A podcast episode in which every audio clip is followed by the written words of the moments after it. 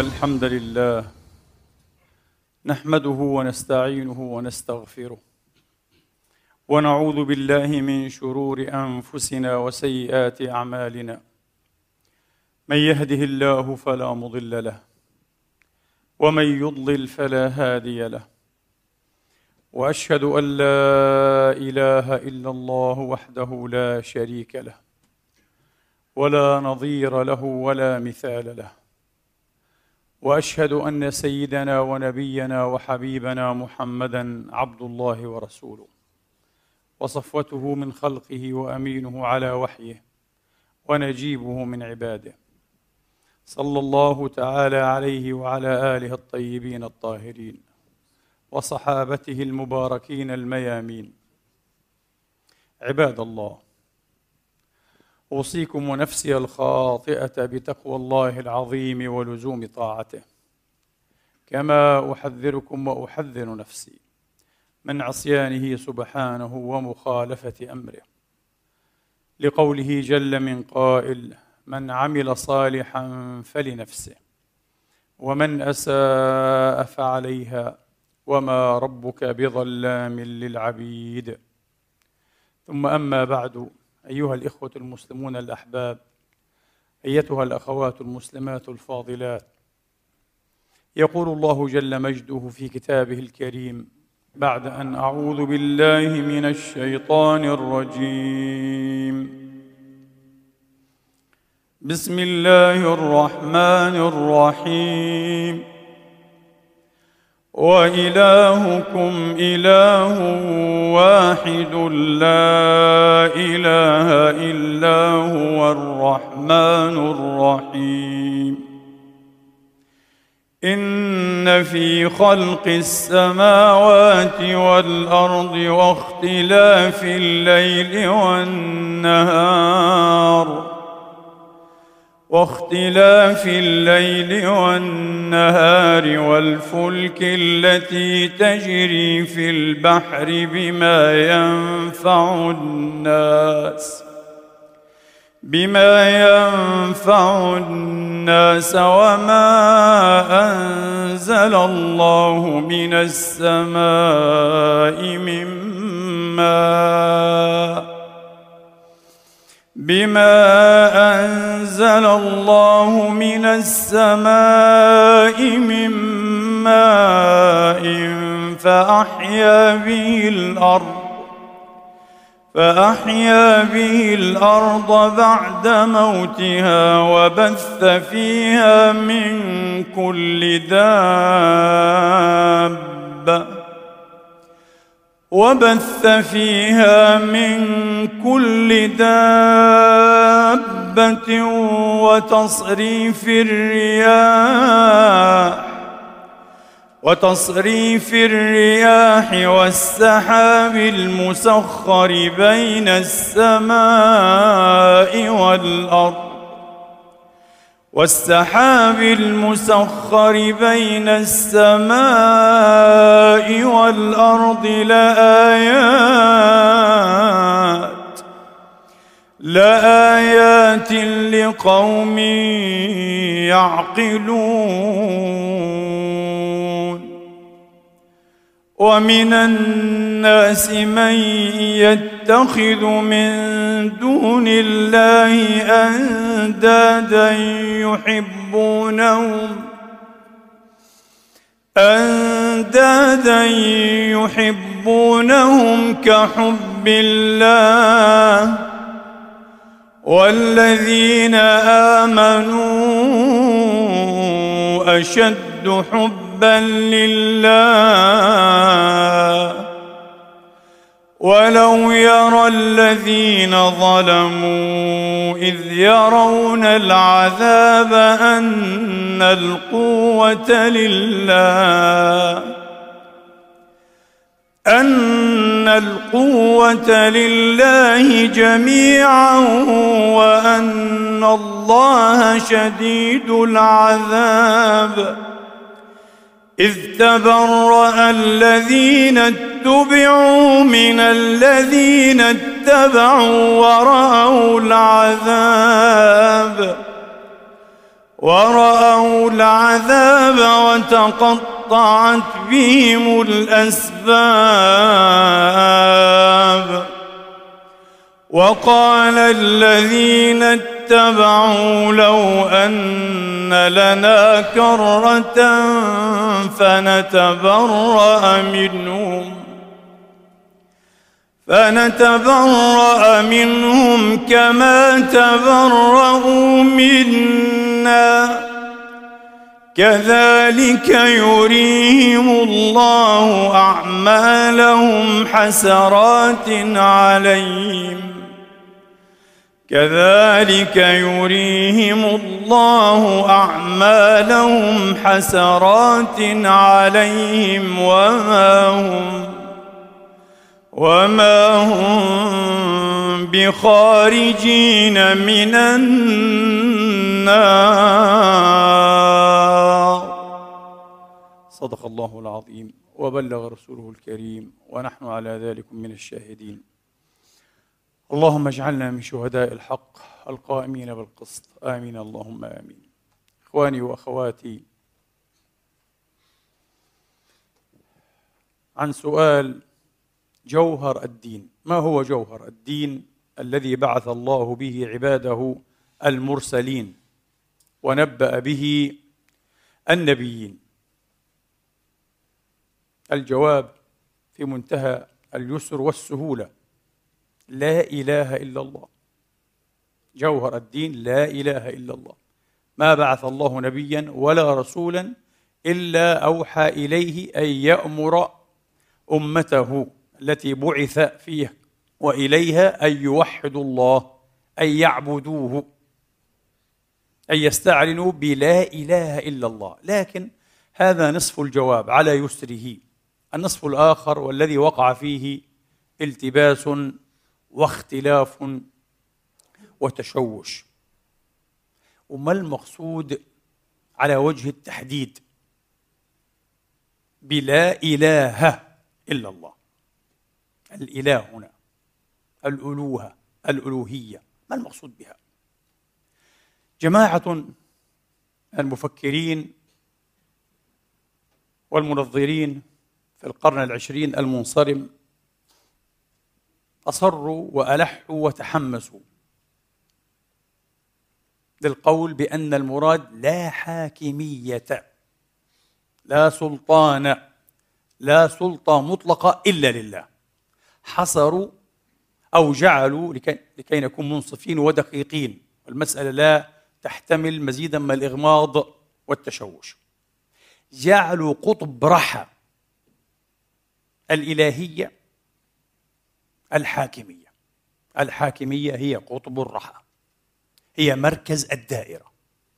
هي المراد بشكل أساسي وأصيل ورئيس. وطولوا في هذا بكلام طويل عريض. وفي كتب كثيرة. وبلا شك إخواني وأخواتي أن المؤمن والمؤمنة إذا تلقى لا إله إلا الله على أن قطب رحاها الحاكمية.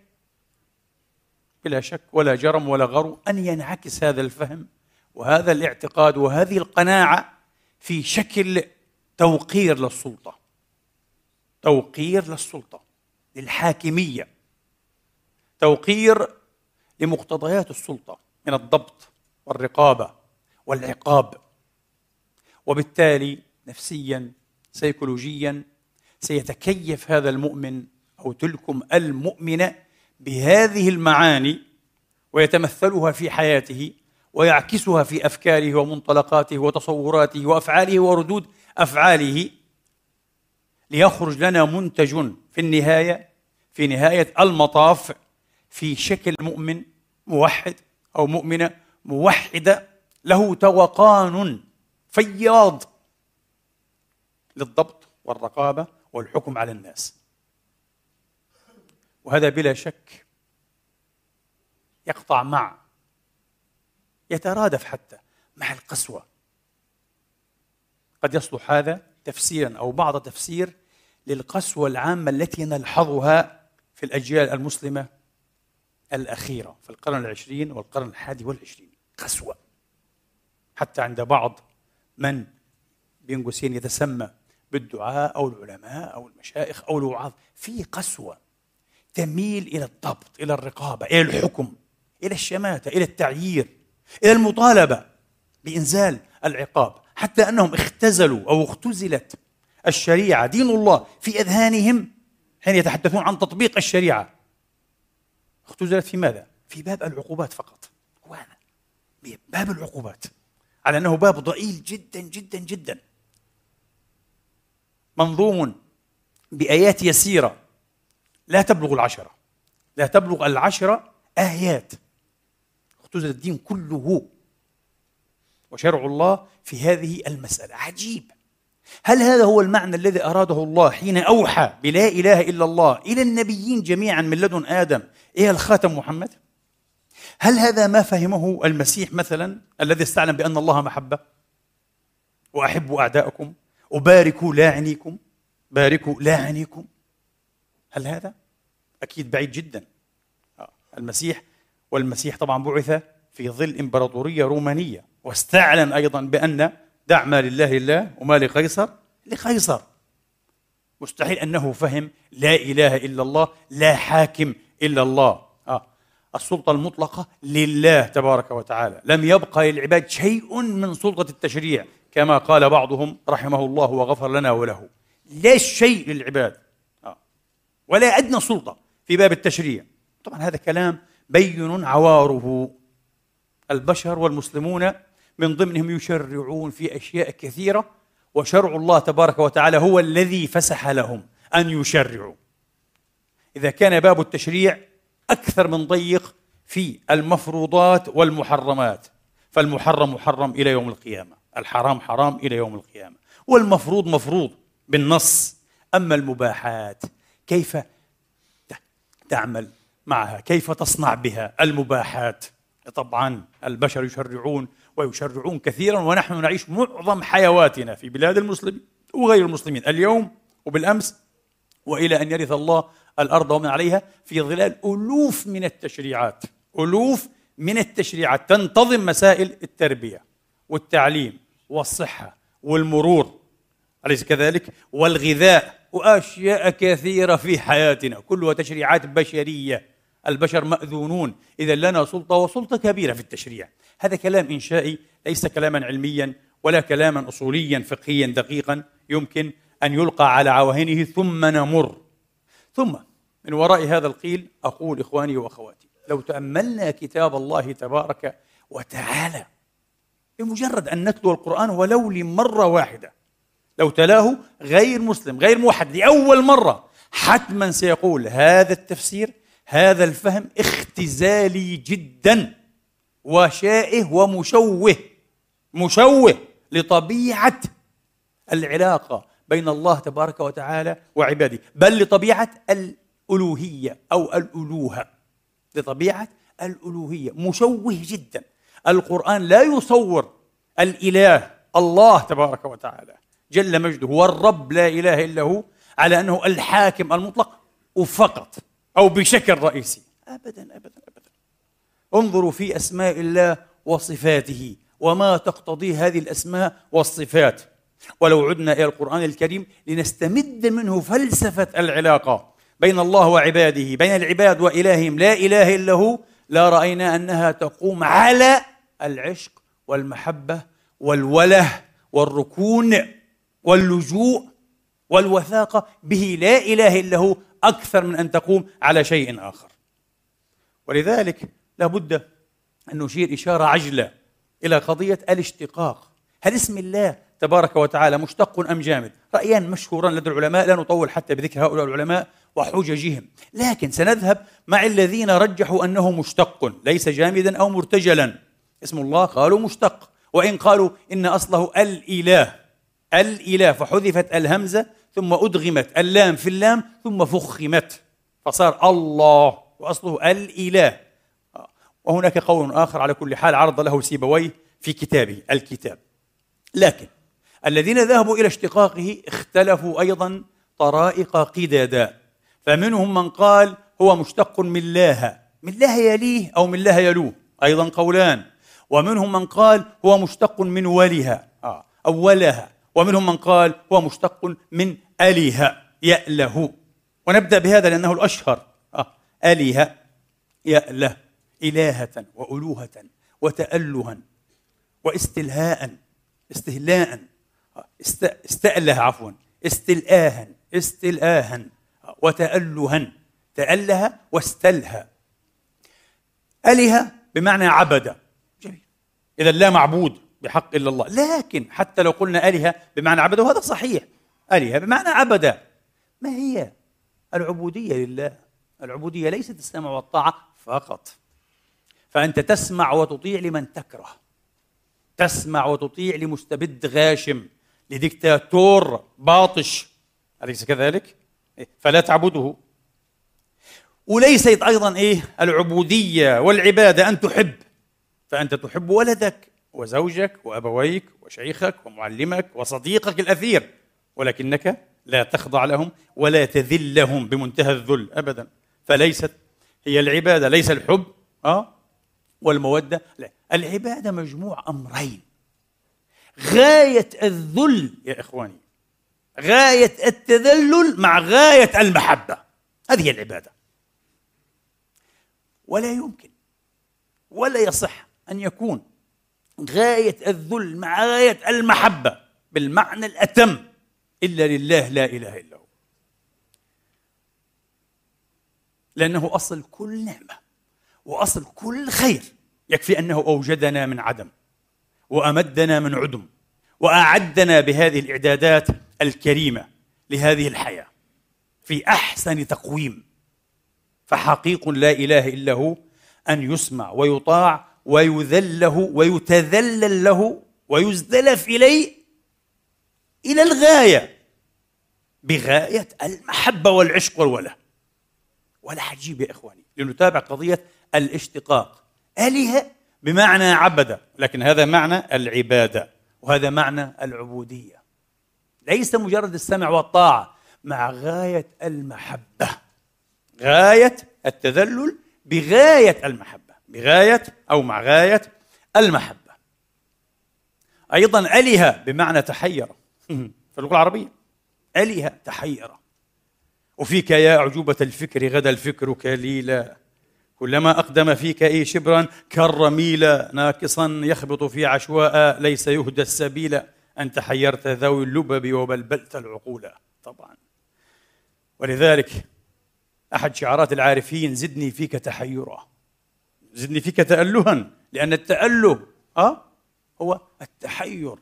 وكيف لا نتحير ونحتار في رب جليل وإله مفرد عظيم فرد واحد أحد ليس له مثيل؟ والفكر كما أقول دائما لعبة مقارنة. شيء يقارن بشيء فتفهم. الله لا يقارن بشيء ولا يقارن به شيء ليس كمثله شيء. ومن هنا الحيرة في كنهه لا إله إلا هو. لا في أصل أنه موجود. كل ما في الوجود مناد وبصوت جاهر جهيل. بصوت جاهر على أنه موجود لا إله إلا هو. ليس في هذا إنما في كنهه لا إله إلا هو. تحيرت العقول ولا تزال العقول العقول آه والألباب والحجة والقلوب والأفئدة متحيرة فيه لا إله إلا هو. ألها بمعنى تحير وألها بمعنى اشتاق. كل ما في وجوده يطلبه ويشتاق إليه علم العاقل منهم أم لم يعلم؟ كما قال مولانا الرومي جلال الدين الرومي قدس الله سره في المثنوي. الديوان العرفاني الشهير جدا. وبين قوسين وهذا سيكون يعني محور من محاور هذه الخطبة. جلال الدين الرومي قدس الله سره الشاعر المسلم الوحيد الذي وصل إلى العالمية وبسلاسة. قبل يومين ابنة الرئيس ترامب تغرد بتغريدة وفي أسفلها الرومي. معروف معروف. حتى عند ترامب وعند ابنة ترامب. الذي لا علاقة له بالثقافة ولا علاقة له بالذات بالروحانية. والقيم الفضلى. ترامب ابنته تغرد بالرومي. تكتب رومي. يعرفه الشرق والغرب. فقط رومي. قل رومي. هذا الرجل الذي عرف الله. لا على أنه حاكم مسيطر مهيمن يطلب منا السمع والطاعة وانتهى كل شيء. أبدا أبدا أبدا. عرفه بشكل أساسي ورئيس وأصيل على أنه محبة لا إله إلا هو. ولذلك افتتح ديوانه العظيم الذي نقله إلى العالمية بسلاسة وبسهولة. المثنوي بإنشودة الناي. هاكم الناي جاء يحكي حكايته ومن شدة الألم أه يشكي شكايته. إلى أن يقول في أثناء هذه الحكاية الرمزية الجميلة جدا فكل ما قطع عن أصله أبدا يحن إلى زمان وصله. ولذلك أله بمعنى اشتاق. وأيضا هناك الوله بمعنى الحزن. وله بمعنى منه الولهة الثكلة الولهة الحزينة. والحزن أصيل في البني آدم. الحزن أصيل في بني آدم. الحزن أصيل فينا. وواضح أن الحزن أصل من الفرح والسعادة. معروف. أعظم الدراما أعظم الأعمال الفنية أعظم المآثر الخالدة أملاها الحزن وليس الفرح والسرور؟ معروف. أكثر ما تهتز له أعطافنا ما يمليه الحزن. ما يمليه الحزن وليس الفرح والطرب والخفة. الحزن. نحن مشتاقون وعاشقون وولهى وحزانة الرومي يضع الأصبع على هذا. لماذا نحن حزانة ومشتاقون لماذا؟ مشتاقون لأصلنا. نحن مشتاقون إلى أصلنا. نحن حزانة من أجل أصلنا. إنا لله وإنا إليه راجعون. فنحن من هناك ونفخت فيه من روحي. نحن من هناك وننتمي إلى هناك وليس إلى هنا بشكل أصيل. أعظم مكون فينا هو هذا النفخة الروحانية الربانية التي لا تزال تحن إلى أصلها وبتعبير مولانا الرومي كرة أخرى الفيل عندما ينام يرى في منامه أرض الهند. لأن أرض الهند هي أصل إيه؟ الفيل أصل الأفيال. فكل فيل في أي عالم في أي نطاق أرضي حين ينام يقول يحلم بأرض الهند. كل بشر كل آدمي. لا تزال جذوة الروح فيه مشتعلة ولو أدنى اشتعال وأضأله. دائما يحن أبدا إلى ربه. يحن أبدا إلى ربه. يشتاق أبدا إلى مولاه لا إله إلا هو. هو هذا. لكن من تعاهد هذه الجذوة؟ بالاهتمام والرعاية والتثمين والتعظيم وصل إلى حالة لا ينقطع فيها عن ربه. فلا يزال يلهج ليل نهار في حله وترحاله في خلواته وجلواته في حزنه وسروره في أمله وقنوطه. بسم الله لا إله إلا هو. يصبح ذاكرا على الدوام لأن هذا الذكر يطفئ قليلا أو كثيرا من لهيب الشوق يا إخواني. طبعا ومن أحب شيئا أكثر من ذكره وكما قال مولانا أبو علي الروذباري قدس الله سره لو كل جارحة مني لها لغة. تثني عليك بما أوليت من حسني لكان ما زاد شكري إذ شكرت به إليك. أزيد في الإحسان والمنن. الله. ذكرتك لا أني نسيتك لمحة. أبو بكر الشبلي قدس الله سره. ذكرتك لا أني نسيتك لمحة. وأهون ما في الذكر ذكر لساني. فلما أراني الوجد أنك حاضري شهدتك موجودا بكل مكان فخاطبت موجودا بغير تكلم وشاهدت معلوما بغير عياني هو هذا. هو هذا الإنسان. هذا التأله وهذا معنى أن تتأله أن تشتاق أن تعشق أن تحب أن تتدلى وأن توله وأن تحزن وأن تطلب. وأن تظل ذاكرا. ولا يخرج الناظر المغلغل النظر في كتاب الله عن هذا المعنى حين يريد أن يؤوب بالتصور والتصوير القرآني لعلاقة العبد الذي هو عبد حقا بالرب كما صور نفسه لا إله إلا هو بالإله كما عرض لذاته بأسمائه وصفاته وفعاله لا إله إلا هو هذا. هذه العلاقة. مش مجرد علاقة هيمنة وسمع وطاعة وانتهى كل شيء؟ وافعل ولا تفعل. ليست هذه القضية. انتبهوا. ليست هذه القضية. تصوير المسألة على هذا النحو ينتج لنا مسلمين فقراء روحيا وفقراء أخلاقيا. ومن هنا هذا الشغف يا إخواني وهذا التوقان كما قلت إلى الحكم على البشر. تصنيف الناس والحكم على الناس والاستعجال بهم حتى الاستعجال بهم حين يطم السيل على القري كما يقال يستعجلون بقذفهم في النار أو الحكم لهم بالجنة اغتصابا لحق الله لا إله إلا هو. شيء غريب جدا جدا جدا. مع أن المؤمن المحب الصادق في حبه لله تبارك وتعالى له منظور عجيب في تلقي الخاطئين. ومنظور غريب في الاستجابة للمذنبين.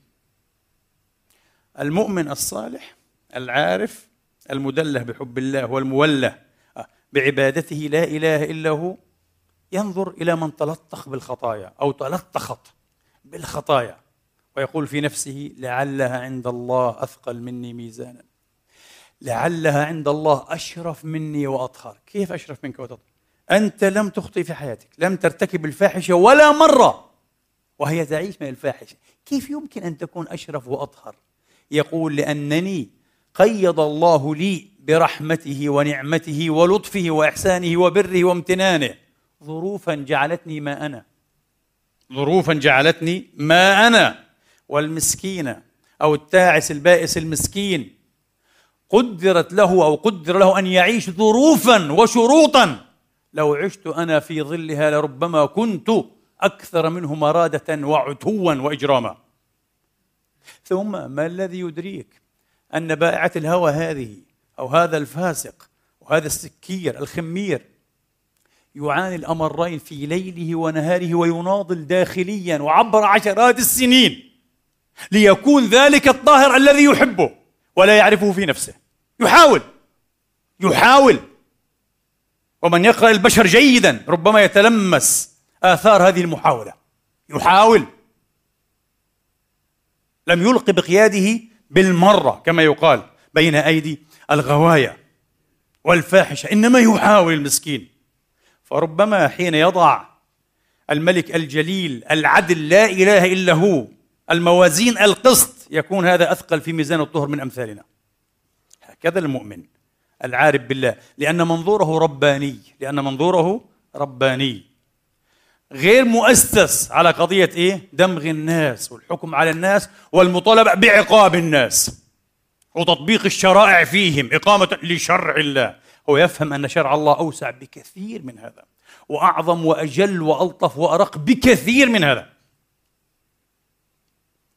نعود إلى قضية الاشتقاق لكن بعجل. آه.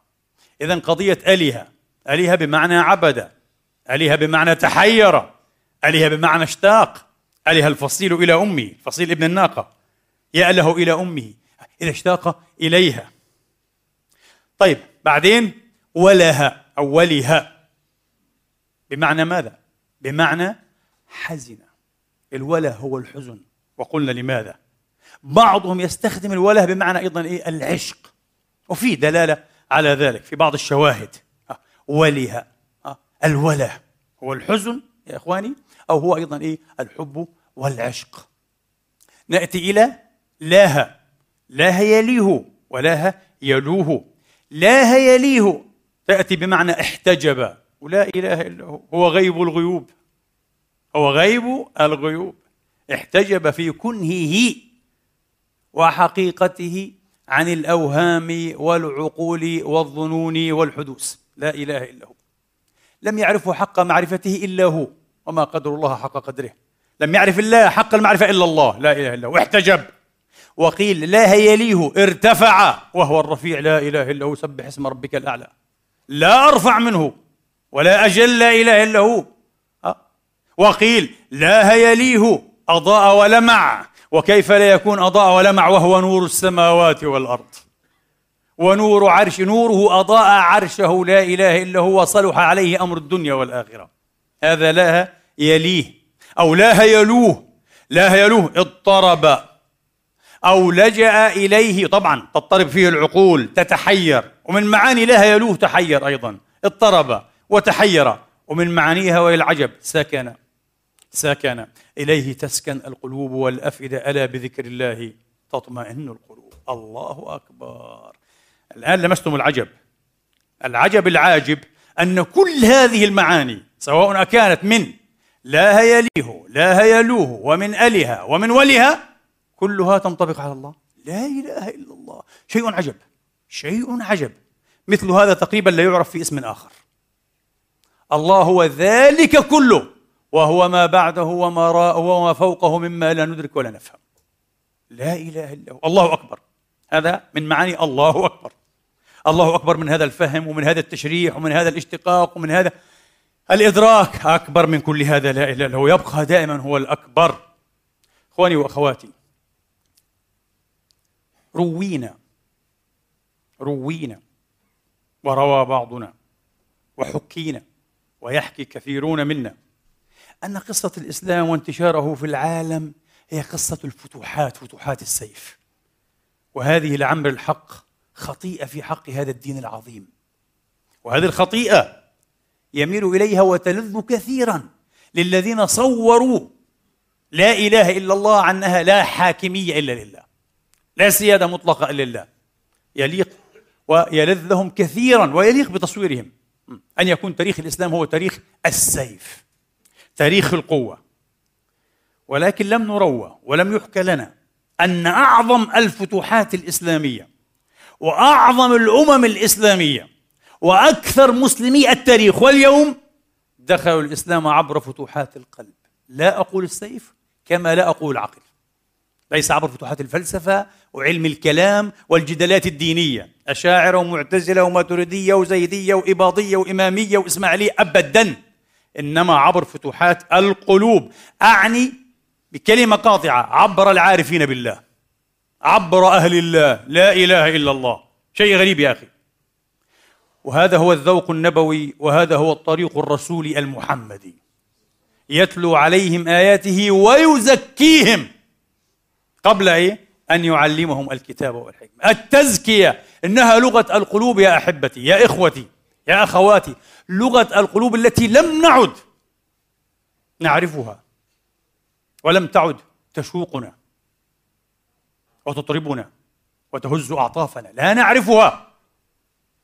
كل ما تربينا عليه حكاية الفتوحات بالسيف والقائد فلان والقائد علان و, و الخليفة فلان رغم ظلمه وعهره وسكره وفجء إلا أنه فتح الفتوحات. عذب البشر هو. عذب قبائل وأمم أخرى. وسباها واستباها. هذا الذي فعله. أما أهل الله حقا الذين عاشوا بلا إله إلا الله حقا. وليس قولا ونطقا هم الذين فتحوا القلوب والبلاد والعباد لله بالذوق بالكؤوس المترعة بحب الله بالقلوب الدافقة بعشق الله ورسوله. هم هؤلاء. الهند شبه القارة الهندية يا إخواني ثلث تاريخ الإسلام والأمة المسلمة تحتكره الهند الذي تقريبا لا نكاد نعرف عنه شيئا. العجب في قصة الإسلام في القارة الهندية أو شبه القارة الهندية أن ثلث تاريخنا في شبه القارة الهندية. ثلث التاريخ الإسلامي الذي لا يكاد العرب يعرفون عنه إلا أقل القليل هذا إن عرفوا أو في حق من عرف منهم. والشيء الثاني أعجب فصول تاريخ الإسلام في الهند وهو أطولها على الإطلاق. هو فصل الإمبراطورية المغولية. المغولية نعم المنغول يعني. المغولية. نحن نتحدث عن المغول. المغول الذين كسروا سيف الإسلام. كسرونا دمرونا. دمروا المملكة الخوارزمية ودمروا المملكة العباسية. أذلوا العرب والمسلمين وكسروا سيفنا وأرغموا أنوفنا التراب. نعم إلا أن الإسلام الإسلام بغير سيف بغير ترس بغير نشاب كسرهم وخلقهم خلقا جديدا. دخلوا الإسلام. الدرس الثالث الأعجب من هذا. هذا لا نعرفه. هذا لم نعتد أن يدرس لنا وبالتفصيل. فقط خطب السيف خطب القتل. هذا الإسلام. للأسف الشديد تشوهنا. عقديا ومعرفيا أو ثقافيا. نحن مشوهون كائنات مشوهة دون أن ندري. فغفر الله لنا ولمن شوهنا. لأن النوايا قد تكون حسنة. لكن التقصير في العلم والدرس والفهم والذوق والذوق أعظم الأفكار هي التي يمليها الذوق الصحيح والتجربة الروحية السليمة. أنا أتحدث عن الشأن الديني. أعظم الأفكار. على الإطلاق هو هذا. مش التي يمليها العقل الفلسفي والكلام الجدلي. أبدا. هو هذا. الدرس الثالث الأعجب يا إخواني أن هؤلاء المغول الذين أسلموا صاروا من ألطف الناس الذين عرفتهم البشرية. آيات الفنون يا إخواني. بدائع الفنون. طبعا حين نتحدث عن المغول وبدائع فنهم آه مباشرة يطفر في الذهن تاج محل. أجمل مبنى على وجه البسيطة. أجمل مبنى شيده الإنسان تاج محل. من شيده ولمن ولما شيده الإمبراطور المغولي العظيم شاه جيهان. ابن جهانجير ابن جلال الدين أكبر. من أحفاد جنكيز خان. غريب. جنكيز أيوة من أحفاد جنكيز خان. شاه جيهان شيده عبر سنوات طويلة وبأكثر من عشرين ألف عامل وكلفه ما بلغ لا يعلمه إلا الله ليخلي الذكرى ممتاز. زوجته ممتاز محل. زوجته الأثير التي كان يعشقها. إمبراطور يعشق زوجته. ليس عاهرا وليس داعرا. يكثر من النساء والسرايا والجواري والحريم أبدا. معلق قلبه بزوجته إلى حد الولا. تاج محل مقبرة. مقبرة لزوجته. وقبر فيها إلى جانبها. للأسف الذي قبره هو ابنه. بين قوسين. أحد أفضل وأكبر وأنبل خلفاء المسلمين. أورانكزيب رحمة الله عليه. ابن شاه جيهان لكن أورانكزيب لم يكن يميل إلى العرفان ولا إلى التصوف ولا إذا كان أقرب إلى أصحاب منطق الحاكمية اليوم. وعلى فكرة وهم يعظمونه ويعلون من شأنه. أصحاب فكر الحاكمية يقول لك في شبه القارة الهندية هناك خليفة مسلم واحد وحيد من بين العشرات أورانكزيب. الرجل كان طقوسيا وظاهريا رحمة الله عليه على أنه كان صادقا وزاهدا. وعادلا إلى حد بعيد مع المسلمين. أما غير المسلمين الذين وضع أجداده الجزية عنهم وهذه كانت خطوة متقدمة وممتازة لمن فهم فقه الجزية أعاد الجزية من جديد. والرجل سجن أباه سجنه وعذبه بقتل ابنه الأكبر دار شيكو رحمة الله عليه. الصوفي العارف الذي فتح طريقا لتعارف الديانات. الهندوسية واليهودية والمسيحية وحتى الملاحدة. الكل لابد أن يعرف الكل وأن يناقش الكل وأن يجادل الكل وأن يعرف أحسن ما عند إيه؟ الآخر. اتهم بالزندقة. وقطعت رأسه. ولما أتي بها إلى أورانكسيب رحمة الله على الجميع أبى أن ينظر إليها. وقال هذا اللعين لم أنظر إلى وجهه في حياته فلن أنظر إليه بعد وفاته. احملوا الرأس إلى إلى أبيه شاه جهان وحملوا حمل حمل الرأس المقطوع إلى الأب الإمبراطور المفجوع بابنه وبنفسه أه؟ وبولي عهده الذي وصفه أحد أكبر وأشهر مؤرخي الهند ستانلي وولبرت بقوله أورانكزيب هو الأورع والأتقى من بين أباطرة المغول والأقسى والأكثر قسوة. منطقه فيه خلل فيه شيء. هذا الدين هذا الخليفة الصحيح. لا هذا لابد أن يعاد النظر فيه. رحمة الله على الجميع وغفر الله للجميع. نعود لنقول يا أخواني كيف دخل الإسلام؟ قلوب هؤلاء المغول قصص كثيرة. أدعو ربما للمرة إيه؟ العاشر ولا الأكثر أن نعيد قراءة الكتاب الذي لم يفلح المسلمون أن يضعوا وأن ينسجوا على منواله كتابا آخر يتجاوزونه به. لم يفلح إلى اليوم. كتبه مستشرق إنجليزي علامة كبير وعاد إلى مراجع بزهاء ثماني لغات مئات المراجع من ثماني لغات بعضها لغات شرقية ليكتب كتابا بعنوان The Preaching of Islam. بالأمس راجعته في موقع الأرشيف أورج أركايف يعني أورج الكتاب موجود ومجانا. والقصة التي سأتلوها عليكم الآن هي من هذا الكتاب من صفحة 235 بالإنجليزية إلى 237 قصة عجيبة وجميلة جدا. يحكيها السير توماس أرنولد في كتابه The Preaching of Islam الدعوة إلى الإسلام التبشير بالإسلام. يقول طبعا بعد أن تكون قد فهمت أن مملكة جغطاي جغطاي هو أبن جنكيز خان. وبالمناسبة أعظم إمبراطورية شهدها التاريخ البشري ليست إمبراطورية الإسكندر المقدوني. ولا الرومانية ولا الإسلامية ولا البريطانية ولا الفرنسية الهولندية الإسبانية أبدا. المغولية. اللي أنشأها جنكيز تاريخ هذا درس التاريخ. أعظم إمبراطورية أكثر إمبراطورية توسعت. هزمها الإسلام بغير سيف. قوة الإسلام يا أصحاب منطق السيف والقتال آه، في كل عصر وفي كل زمان وفي كل ظرف ما شاء الله. منطق القتال وكذا أبدا. حجة أن هذا هو الإسلام. جنكيز خان. ابنه جغتاي كان الخليفة الأعظم. مملكة عظيمة توسعت أكثر بكثير في عهد جغتاي هذه المملكة لم تلبث أن تناثرت جذاذا.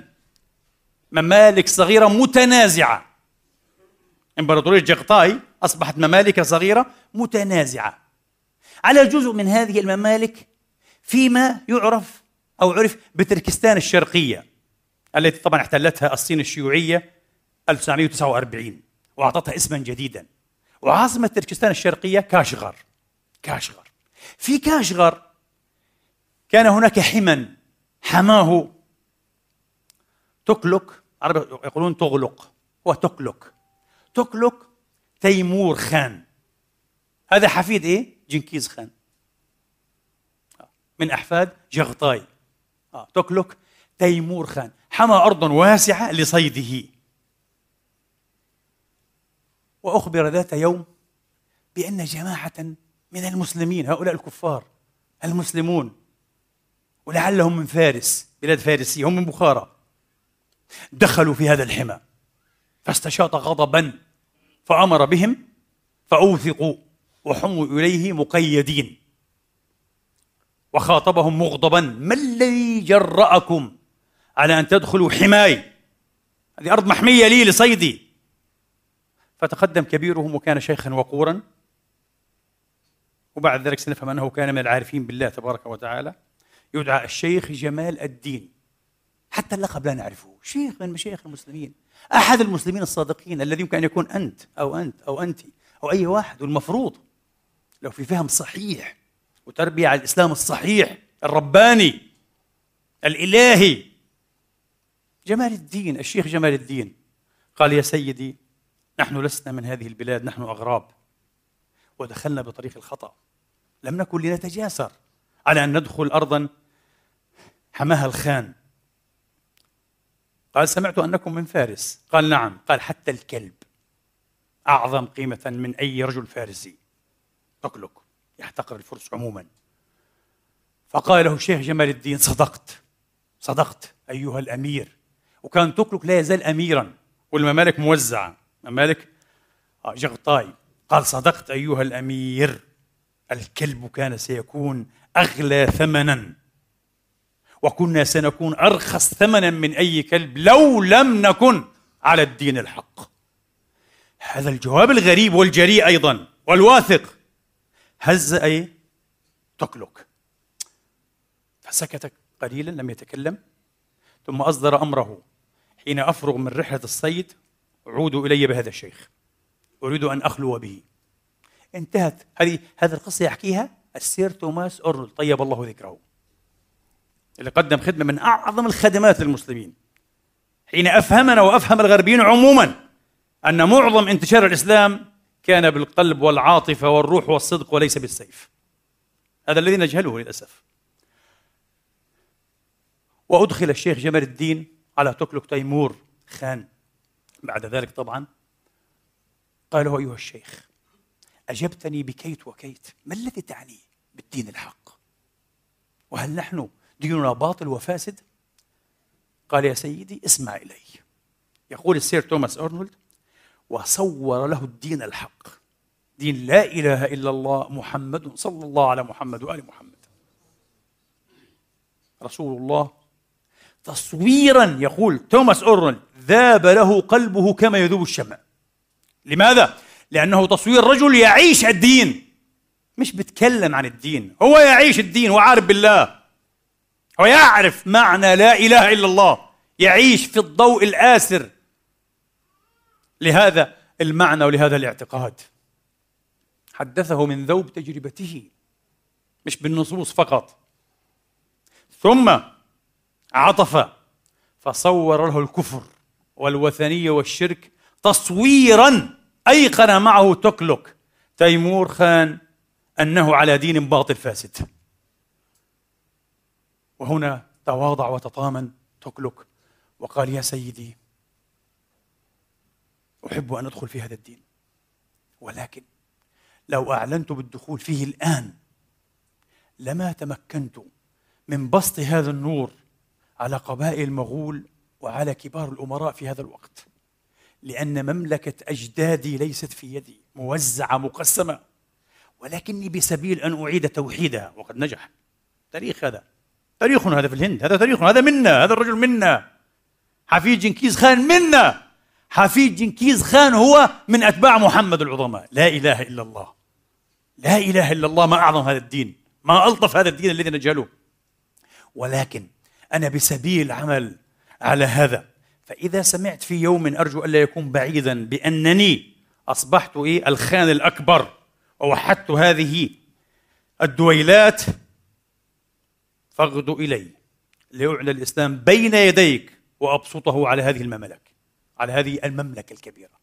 ففرح الشيخ جمال الدين قدس الله سره فرحا عظيما. ثم عاد إلى بخارى بلدته إلا أنه لم يلبث أن مرض اعتل. فلما أشفى على الموت دعا بابنه الشيخ رشيد الدين رضوان الله عليه. كان شيخا كبيرا حتى في السن. آه. لأن الشيخ جمال الدين كان سنه عالي حسب ما يفهم من سياق القصة كلها. دعا بالشيخ رشيد الدين ابنه. قال له يا بني تعرف ما كان من نبئي مع تكلك تيمور خان؟ قال أعرف يا أبتي. قصة عجيبة غريبة طبعا. قال له فإذا أنا مت ومكن الله له. ووحد الدويلات وصار الخان الأعظم فاغدو إليه ولا تخشى. وذكره بموعدته لي. قل له أنت وعدت بأن تدخل الإسلام وأن تبسط. شوف هذه الناس اللي عاشت الإسلام هو يموت يلفظ أنفاسه وهمه أن يتمتع أكبر قدر من الناس أكبر عدد من البشر بأنوار الدين الحق. الذي عاش هو وتمتع به. قال لبيك يا أبتي ومرت بضع سنين وسمع الشيخ رشيد الدين بأن تكلك تيمور أصبح الخان الأعظم وأنه وحد المملكة من جديد. أكبر إمبراطور كان في وقته. فغدا إليه واحتال ليصل إليه في معسكره إلا أنه لم يفلح. معسكر الإمبراطور خان الأعظم للمغول فاصطنع حيلة طريفة ذات صباح بارد. في وقت مبكر حين انفجر الفجر وقف بالقرب من فسطاط. تكلك. وأعلن بالنداء عاليا. الله أكبر. الله. فأيقظ الخان. الذي استيقظ فزعا مغضبا. قال ما هذا؟ هذا صوت المنكر. قالوا يا سيدي. قال علي به. فأتي به. فألقى عليه التحية وطلب الأمان. قال له يا سيدي أنا ابن الشيخ جمال الدين. قال أذكره ولم أنسه لحظة. قال هو أوصاني بكيت وكيت وكيت. قال له إن كان الشيخ جمال الدين توفي فأنت مرحبا بك وأهلا وسهلا. أشهد أن لا إله إلا الله. استعلم منه. كيف أدخل الإسلام؟ قال له قلها فقال أشهد أن لا إله إلا الله وأشهد أن محمد رسول الله. سؤالي قبل أن أكمل القصة العجيبة الغريبة. يمكن لو قرأتها لغير توماس أرنولد لم أكن لأصدقها. لكن توماس أرنولد إنجليزي مستشرق كبير وعلامة محقق راسخ القدم معروف من هو توماس أرنولد. دراساته تشهد له عن الفن الإسلامي وعن الخلافة وعن الدعوة إلى الإسلام. ثلاثة كتب من أعجب ما كتب. هنا أقف لأقول ما هي الفترة ما هي المدة التي استغرقها الشيخ جمال الدين قدس الله سره الكريم؟ لكي يشرح الله صدر قلب أو صدر إيه؟ وقلب هذا الخان للإسلام. هل دخل معه في مجادلات طويلة مسلسل؟ أبدا أبدا. مسألة ربما أخذت دقائق. ذكر له ما هو الإسلام كما قلت كما خبره وكما يعيش بصدق وبحماس صادق. وذكر له بالإزاء كيف يكون الكفر. انتهى كل شيء. جلسة بربع ساعة. ستدخل الحواضر المغولية الإسلام. شفتوا البركة يا إخواني؟ شفتوا بركة الروحانية والصدق والعرفان؟ إزاء السيف والقتل ومئات ألوف من هنا ومن هنا واستعباد الناس وأسارة وجواري وغلمان وكلام فارغ. هذا الحق هذا دين الله. صلح للجميع محبة للجميع سلام مع الجميع. على كل حال نعود. ثم قال له يا شيخ رشيد الدين وكان شيخا كبيرا واهنا أيضا. يا شيخ رشيد الدين الآن وبمحضرك برعايتك الكريمة سأعرض الإسلام على الأمراء. أنا الخان الأعظم. وبدأ بالأمير تولك تولك قال له يا تولك ادخل هذا الدين الجميل. فأنا مسلم. وهذا الدين من نبئه كذا وكذا. فاستعبر تلك رحمة الله عليه. وقال يا سيدي أنا مسلم منذ ثلاث سنين. قال كيف؟ قال منذ ثلاث سنين. وأكتم إسلامي خوفا منك ومهابة لك. أسلمت على يد رجل مسلم في كاشغر. عاصمة تركستان الشرقية. جمعه القدر به شرح له دخل الإسلام. الأمير المغولي كبار الأمراء فقام إليه تكلك واعتنقه وفرح به فرحا عظيما ودعا له. وهكذا دعا بالأمراء أميرا أميرا. فلبوه من عند آخرهم إلا أميرا واحدا. جراس. اسمه جراس. قال له لا أنا لم ينشرح صدري بهذا الدين ولا أريد أن أدخل في هذا الدين إلا بشرط واحد. قال ما هو؟ هات شرطك. قال شرطي هذا الشيخ وأشار إليه وكان قصيرا ضعيفا واهنا الشيخ رشيد الدين ابن الشيخ جمال الدين. هذا الشيخ إذا غلب خادمي وكان عنده يقول توماس أورنولد خادم جسيم عظيم الجسم قوي شديد بلغ من قوته أنه يرفع بيديه المجردتين ثنيا. يعني جملا أو قعودا أتم سنتين. اسمه الثني. آه. يرفعه بيديه. يعني ربما زهاء 400 500 كيلو. شيء مخيف؟ جسيم ضخم. فقال الشيخ على بركة الله عجبوا شيخ الضعيف القصير كيف؟ تتعدى هذا؟ هذا ما في أحد يغلبه. قال على بركة الله ونهض الشيخ الواهن الضعيف. مدد رباني في صدق هنا. صدق. مش عشان نحكم وعشان نهيمن ونطبق على الناس ونفعل بالناس ابدا ابدا ابدا ابدا. الداعي والباعث محبة حقيقية لله ولدينه وللناس حتى للمغول حب حقيقي. نريد الخير للناس. لذلك الله معهم. ولذلك الله رفع يديه عنا اليوم. انسى. لا أحب أن اجمل ولا أكذب. يجب أن نكون واضحين مع الحقائق. مهما كانت مرة والله يا إخواني. فصل عظيم هذا من فصول انتشار الإسلام يا جماعة. بهذه البساطة. فقام الشيخ رحمة الله عليه وتوجه إلى جراس الأمير المغولي وقال له أيها الأمير إن لم أغلب خادمك لا يتعين عليك دخول ديني دخول الإسلام. وإن قدر الله الشرف لأمة المغول إن قدر الله الشرف يريد أن يشرفكم الله شوف المنطق العجيب. إن قدر الله الشرف وأنه لذكر لك ولقومك. شرف الذكر والشرف إن قدر الله الشرف لأمة المغول بدخول هذا الدين المبارك. تعين عليك أن تدخل ديني. وحينئذ يقول الشيخ رشيد الدين لن يعجزه أن يهبني قوة أسرع بها هذا المولى. قال ممتاز. وهنا تقدم تكلك والأمراء الذين أسلموا وحاولوا جاهدين أن يثنوا الشيخ الكبير الورع الواهن عن خطته. قالوا يا شيخ ربما يهلكك ربما يقتلك. هذا خوي قال لا أصر الشيخ. يقول توماس اورنولد واحتشد الناس كراودد احتشدوا حشودا كبيرة المسألة ما تمتش في ساعة. نودي بذلك وربما حتى في يوم آخر احتشد الناس. أتوا من كل حدب وصوب. مبارزة بين شيخ ضعيف واهن وبين أقوى رجل في الإمبراطورية. وتقدم الجسيم العظيم إلى الشيخ الواهن الضعيف الذي ظل في مكانه. ونظر إليه باحتقار. مين أنت يعني؟ آه. لكزة واحدة. همزة بإصبعي. وحينئذ لم يكن من الشيخ إلا أن تقدم ولكزه في صدره. فخر مغشيا عليه. ما تترباني الحكاية مش قوة بدن. مدد إليه كما قال هو. لن يعجزه أن يهبني قوة. أسرع بها إيه هذا المولى؟ خادمك قال له. أنا الله أمر إلهي قال له. مش مش بيدنا. إنا لله ولا حول ولا قوة إلا بالله العلي العظيم. الحول كله والقوة والطول لله إلا هو والمجد والثناء لا إله إلا هو.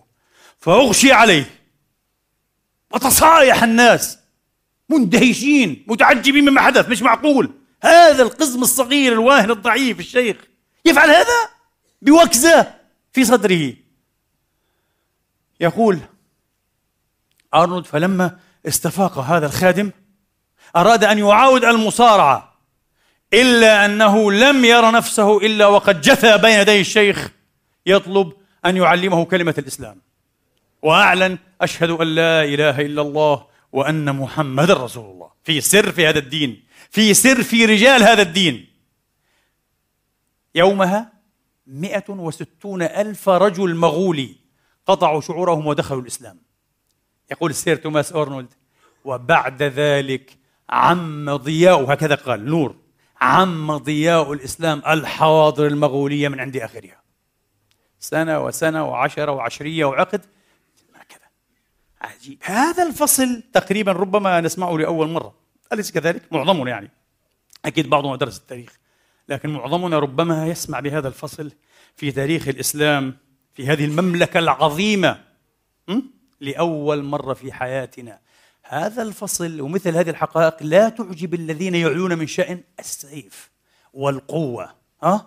وحاكمية الظاهر والسلطة والرقابة والتسلط على عباد الله وتسخير عباد الله بطريقة أو بأخرى. نسأل الله تبارك وتعالى أن يشرح صدورنا للحق ولمعاني الحق وسوانح الحق ولوائح الحق بصدق. اللهم آمين. أقول قولي هذا وأستغفر الله لي ولكم فاستغفروه.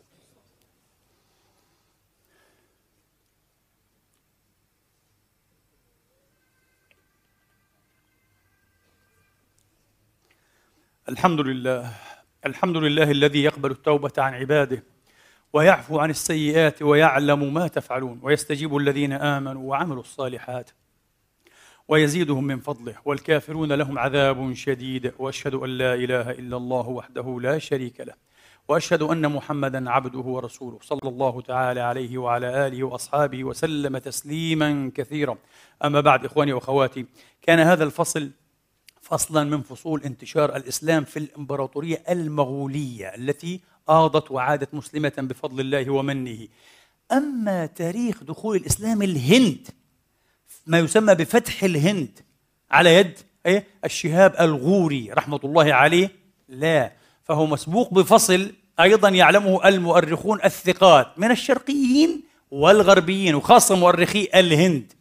قالوا أول فتح تم للهند وبدأ بتبديل العصر الهندوسي إلى عصر إسلامي لم يكن على أيدي جحاف المدججة. ولا نشاب ولا أقواس ولا سيوف ولا تروس ودرق. إنما كان على يد رجل. خش أنت على النت الآن واكتب. معين الدين الجشتي. قبل أيام لسه أخبار وصور. في أجمير. بلدة قريبة من دهلي. التي أصبحت دلهي بعد ذلك. كانت عاصمة في وقتها. والملك ملك دهلي كان من أجمير. بلدة الهندوس بجدارة. دخلها شيخ كبير قريب من إيه؟ من السبعين. وتوفي وقد تجاوز التسعين قدس الله سره اسمه معين الدين الجشتي دخلها برأسه. وحده. يعرف هناك عند الهنود أه؟ بغريب نواز. غريب نواز أي مغيث الفقراء معطي الفقراء واهب الفقراء. ادخل على النت واكتب معين الدين الجشتي للأسف بعض العرب يترجمونها شستي هو الطريقة الجشتية على كل حال سترى أن ضريح الشيخ الجشتي في أجمير في أجمير. يزوره الهنادكة الهندوس كالمسلمين. بمئات الألوف باستمرار. الهندوس كالمسلمين. عجيب. لماذا يزور الهندوس؟ قبر عارف بالله مسلم. شيخ حنفي على المذهب الحنفي. أتاهم من مدينة رسول الله. آه. بعد زيارة. هو ذهب يحج طبعا. هو ليس عربيا. ذهب يحج ثم زار النبي الأكرم الأفخم الأنبي الأجل عليه الصلاة وأفضل السلام. فسنح له وهو في المدينة في المنام. وقال له يا شيخ معين الدين اذهب إلى هندستان وبشر بديني وسيجعل الله على يديك الخير الكثير. لبيك وسعديك يا رسول الله سأذهب. الوجهة أعطاه رمانة وقال له أجمير تذهب إلى أجمير. الله أكبر أجمير! هو لا يعرفها. سيعرف حين يبلغ أجمير أنها بلدة الهندوس العاصمة الحقيقية للهندوس هناك. كلها هنالك قصة طويلة لا نأخذ بتفاصيلها. يمكن إيه؟ أن تعودوا إليها في بعض المصادر الأجنبية بالذات. للأسف العربية شحيحة جدا جدا تقريبا معدومة. آه. وفعلا دخل الهندوس في دين الله أفواجا. الأمراء كان يعني الضربة القاسمة أكبر ساحر. ساحر الملك آه في دلهي وأكبر ساحر في الهند. دخل الإسلام. بعد أن تحدى الشيخ العارف بالله فأبطل سحره كما أبطل موسى سحر السحرة. لا إله إلا الله. آه. الشيخ آه. غريب نواز معين الدين الجشتي قدس الله سره. تعرف هذا؟ ماذا كانت خطته بنى خطته في الدعوة إلى الإسلام والتبشير به على ثلاثية. جود كالبحر تواضع كالأرض عطف كالشمس. الله أكبر. جود كالبحر. أعط كل ما لديك في سبيل تحبيب الناس في ربهم في مصالحتهم مع الله. جود كالبحر تواضع كالأرض. الأرض يطوعها الكل ما أكثر منها تواضعا. وعطف كالشمس التي ترسل أشعتها الباهرة المنيرة إلى البررة والفجر كما كما قال عيسى عليه السلام. هذه كلمة عيسى. شمس الله تشرق على الأبرار والفجار على العصاة الخاطئين وعلى الأتقياء الطائعين. كذلك العارف بالله المسلم الحق ينبغي أن يكون متصفا بعطف كعطف الشمس على الخلائق. مش بس على أهل المذهب وأهل الطائفة وأهل الحزب وأهل البرنامج الواحد. أبدا على الخلق جميعا. وبهذا فتح الله القلوب وفتح الهند بداية فتوح الهند على يد الشيخ معين الدين الجشتي قدس الله سره الكريم.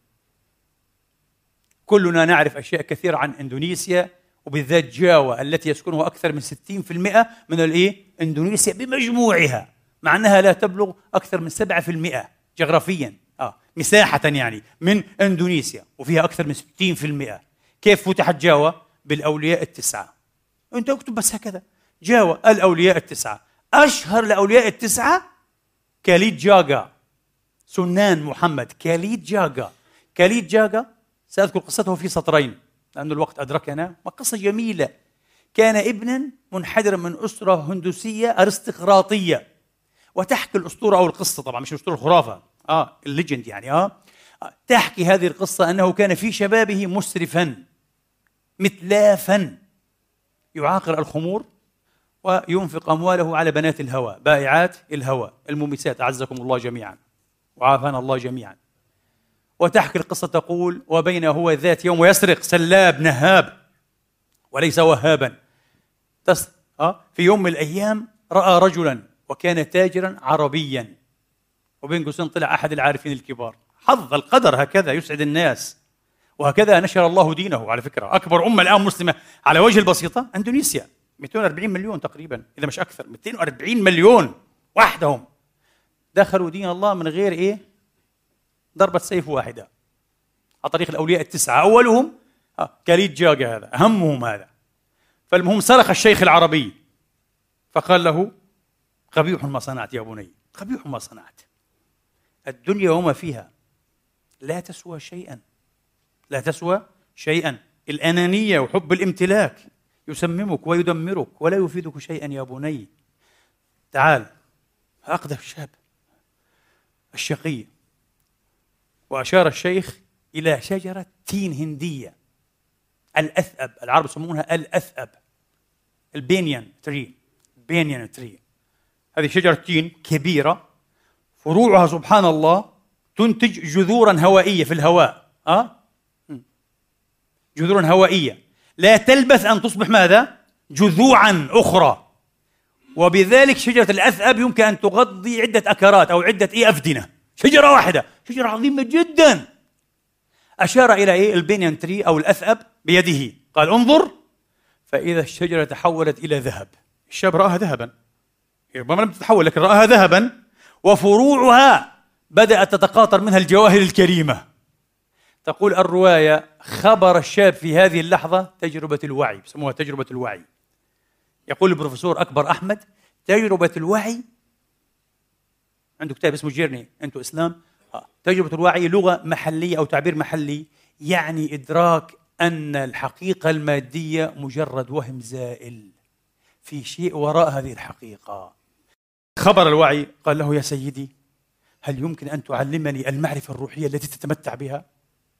قال له هل عندك قوة الإرادة وقوة التحمل. آه، لكي تتلقى هذا؟ عرفك المعارف الروحية الإلهية هذه؟ قال نعم يا سيدي. وصدق الشاب. نعم. قال إذا انتظرني هنا ريثما أعود إليك. بعد كم عاد إلي؟ بعد سنين. لم تذكر القصة. سنين. تركه سنين. والشاب لم يغادر المكان. بقي فيه. يأكل ويشرب ويقضي حاجته ويتأمل. ويثمن أيضا ويوسع يبسط التجربة الروحية التوعوية التي عاشها. يمر الناس به يتبركون به يلقون عليه السلام وحده. لا يتكلم لا يبشر لا يعظ وحده. تقول الحكاية عاد الشيخ بعد سنوات ووجد تلميذه موجودا فأعلنه معلما. الماستر يعني. أعلنه عارفا بالله. ثم بعد ذلك بدأ يعظ ويبشر بالإسلام. وهو المسؤول الأول في جاوة كبرى الجزر عن تحويل العصر الهندوسي إلى عصر إسلامي. أيضا تجربة عرفانية. هكذا يحكي تاريخ جاوة. وهكذا تحكيه الكتب والدراسات. نسأل الله تبارك وتعالى أن يهدينا وأن يهدي بنا وأن يجعلنا مفاتيح الخير مغاليق للشر. اللهم لا تدع لنا في هذا اليوم الكريم ذنبا إلا غفرته ولا هما إلا فرجته. ولا كربا إلا نفسته ولا ميتا إلا رحمته ولا مريضا إلا شفيته ولا أسيرا إلا أطلقته ولا غائبا إلا ردته ولا مهموما إلا كشفت همه وغمه وأبدلته بهما يا ربي فرحا وسرورا وأمنا وإيمانا ولا مدينا إلا قضيت عنه دينه برحمتك يا أرحم الراحمين.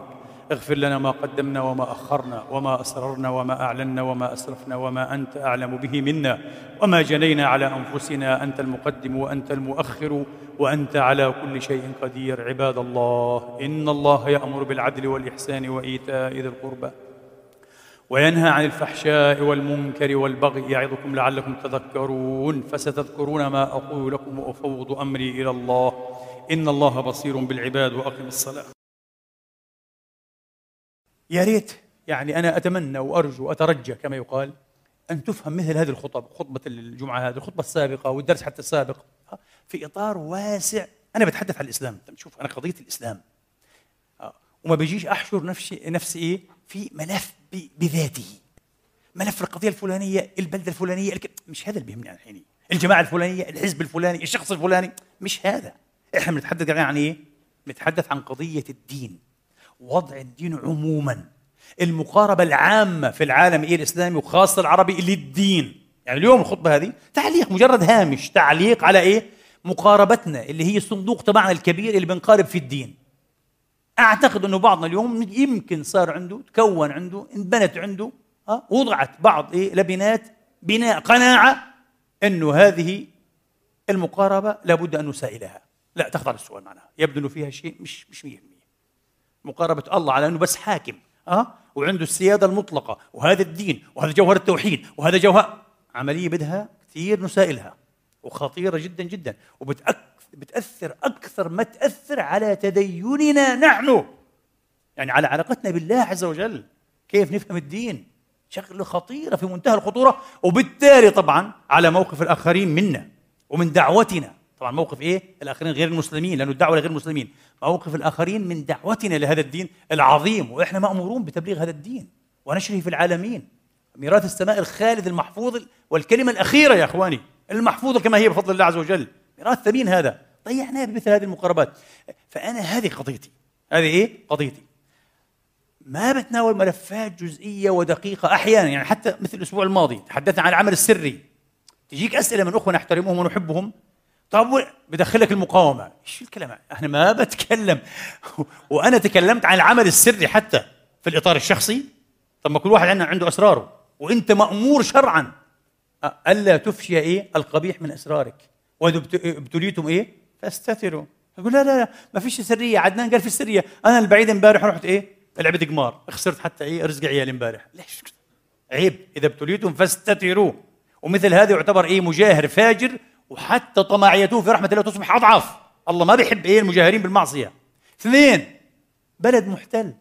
احتله مستعمرون مستحلون أجانب مجرمون صائلون. تقول لي عدنان قال فيش عمل سري. إيه الهبل ده؟ يعني أنا بستغرب. الخطبة كانت عن ماذا؟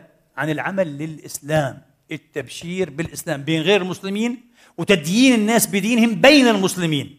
ما في سر هنا. ومقتنع قناعة تامة إلى أن إيه يثبت العكس. بس يعني الأمور واضحة جدا في الكتاب والسنة وسيرة النبي. ما فيش اسمه سر هنا. هذا دين. سر إيه؟ أما عمل إيه؟ مقاومة. في استعمار. في ناس جاوا أخذوا بلدي. طبعا بدك تكون سري يا حبيبي. ما احلاك تقول لهم والله عدنان قال ما في سري يطبخ. يلقى الخبط عليكم من أول نص ساعة وانتهى كل شيء. وتوأد المقاومة في مهدية. لكل مقام مقال. فخلط الأوراق وخلط الملفات غير صحيح يا إخواني. غير صحيح. الله أكبر.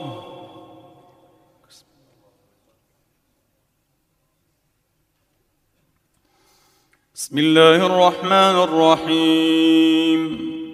الحمد لله رب العالمين.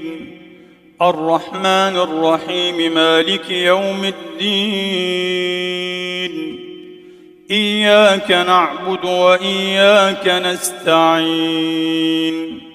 اهدنا الصراط المستقيم. صراط الذين أنعمت عليهم غير المغضوب عليهم ولا الضالين.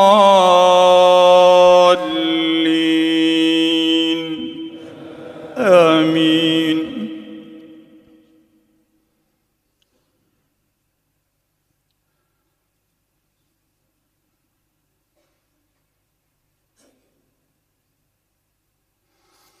ولا تحسبن الله غافلا عما يعمل الظالمون.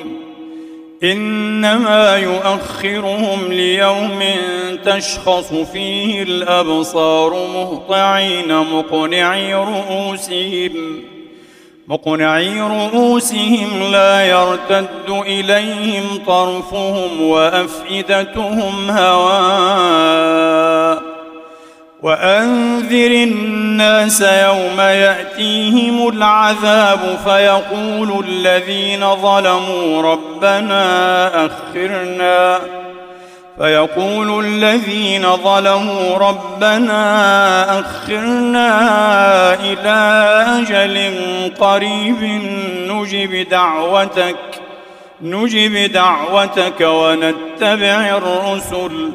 أولم تكونوا أقسمتم من قبل ما لكم من زوال وسكنتم في مساكن الذين ظلموا أنفسهم وتبين لكم وتبين لكم كيف فعلنا بهم وضربنا لكم الأمثال وقد مكروا مكرهم وعند الله مكرهم وإن كان مكرهم وإن كان مكرهم لتزول منه الجبال. الله أكبر. الله أكبر. بسم الله الرحمن الرحيم الحمد لله رب العالمين الرحمن الرحيم مالك يوم الدين اياك نعبد واياك نستعين اهدنا الصراط المستقيم صراط الذين أنعمت عليهم غير المغضوب عليهم ولا الضالين. آمين.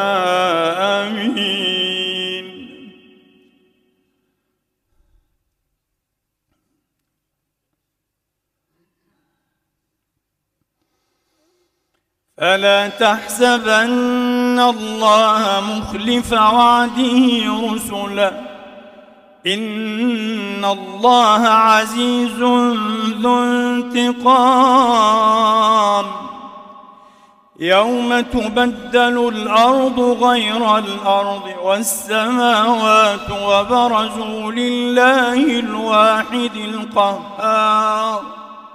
وترى المجرمين يومئذ مقرنين في الأصفاد سرابيلهم سرابيلهم من قطران وتغشى وجوههم النار. ليجزي الله كل نفس ما كسبت. إن الله سريع الحساب.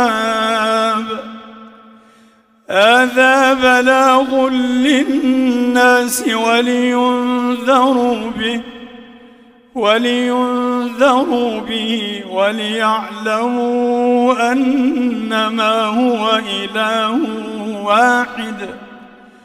وليعلموا أنما هو إله واحد وليذكر وليذكر أولو الألباب. الله أكبر.